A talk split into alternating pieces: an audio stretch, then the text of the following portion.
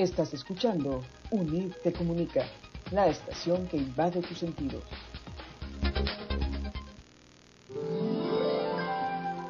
Ha llegado la hora de los cuentos en Círculo de la Imaginación. Cuentos para chicos y no tan chicos. Comenzamos.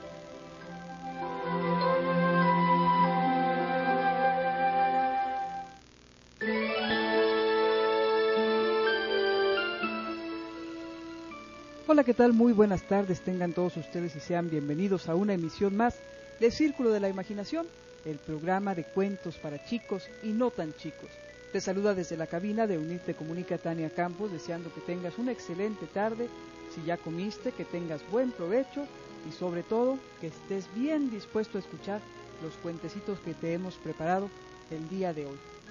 El día de hoy, como es una ocasión muy especial, quiero dedicar este primer cuento que voy a leer, que es ni más ni menos que La Bella Durmiente, para una amiga que en este momento está durmiendo en contra tal vez un poco de su voluntad, ya que pues desafortunadamente por una enfermedad está en un coma.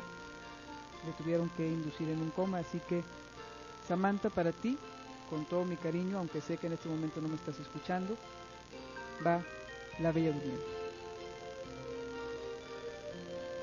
Era así una vez, una reina que dio a luz a una niña muy hermosa. Al bautismo invitó a todas las hadas de su reino, pero se olvidó desgraciadamente de invitar a la más malvada. A pesar de ello, esta hada maligna se presentó igualmente al castillo y al pasar por delante de la cuna de la pequeña dijo despechada, A los 16 años te pincharás con un uso y morirás. Una hada buena que había cerca al oír el maleficio pronunció un encantamiento a fin de mitigar la terrible condena. Al pincharse, en vez de morir, la muchacha permanecería dormida durante cien años, y solo el beso de un joven príncipe la despertaría de su profundo sueño. Pasaron los años y la princesita se convirtió en la muchacha más hermosa del reino.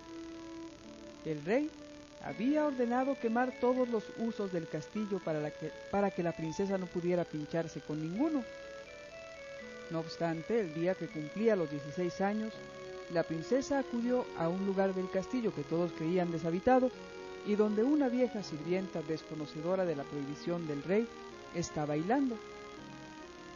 Por curiosidad, la muchacha le pidió a la mujer que le dejara probar. No es fácil hilar la lana, le dijo la sirvienta, pero si tienes paciencia te enseñaré. La maldición del hada malvada estaba a punto de concretarse la princesa se pinchó con un uso y cayó fulminada al suelo como muerta. Médicos y magos fueron llamados a consulta. Sin embargo, ninguno logró vencer el maleficio.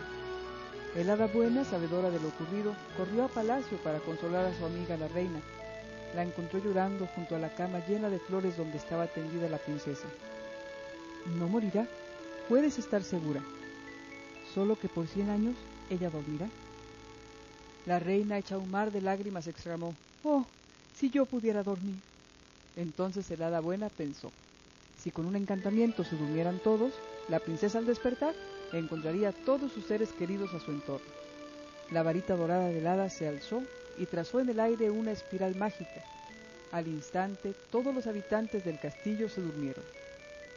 Dormid tranquilos, mis pequeños, volveré dentro de cien años para vuestro despertar dijo el hada echando un último vistazo al castillo, ahora inmerso en un profundo sueño. En el castillo todo había enmudecido, nada se movía con vida. Péndulos y relojes repiquetearon hasta que su cuerda se acabó. El tiempo parecía haberse detenido realmente. Alrededor del castillo, sumergido en el sueño, empezó a creer como por encanto un extraño y frondoso bosque con plantas trepadoras que lo rodeaban como una barrera impenetrable en el transcurso del tiempo, el castillo quedó oculto con la maleza y fue olvidado por todo el mundo. Pero al término del siglo, un príncipe que perseguía a un jabalí llegó hasta sus alrededores. El animal herido, para salvarse de su perseguidor, no halló mejor escondite que la espesura de los zarzales que rodeaban el castillo. El príncipe descendió de su caballo y con su espada intentó abrirse camino. Avanzaba lentamente porque la maraña era muy densa Descorazonado, estaba a punto de retroceder Cuando apartar una rama, vio y siguió avanzando hasta llegar al castillo. El puente levadizo estaba bajado. Llevando el caballo sujeto por las riendas entró y cuando vio a todos los habitantes tendidos en las escaleras, en los pasillos, en el patio, pensó con horror que estaban muertos. Luego se tranquilizó al comprobar que solo estaban dormidos.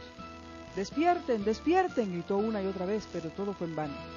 Cada vez más extrañado, se adentró en el castillo hasta llegar a la habitación donde dormía la princesa. Durante mucho rato, contempló aquel rostro sereno lleno de paz y belleza. Sintió nacer en su corazón el amor que siempre había esperado en vano.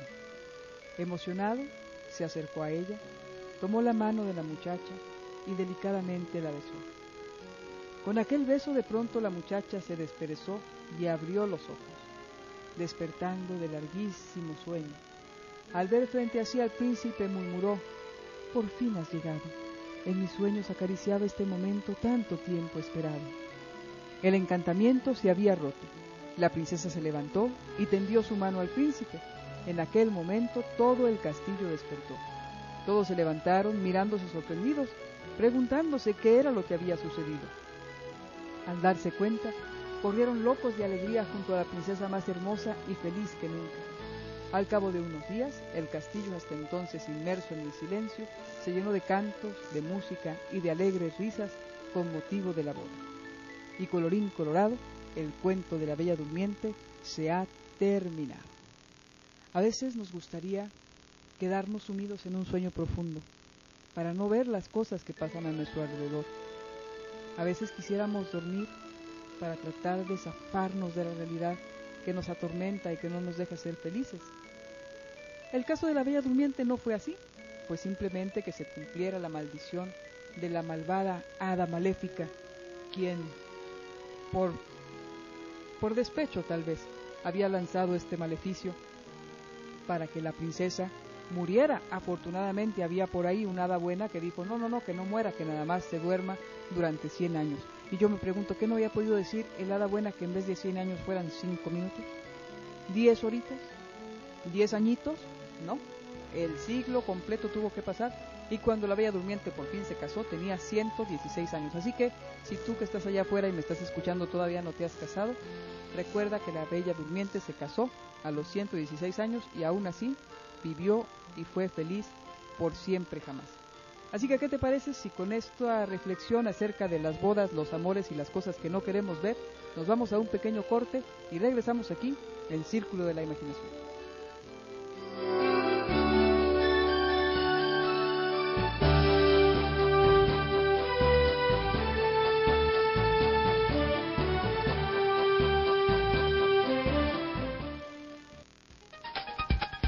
Estás escuchando UNID Te Comunica, la estación que invade tus sentidos.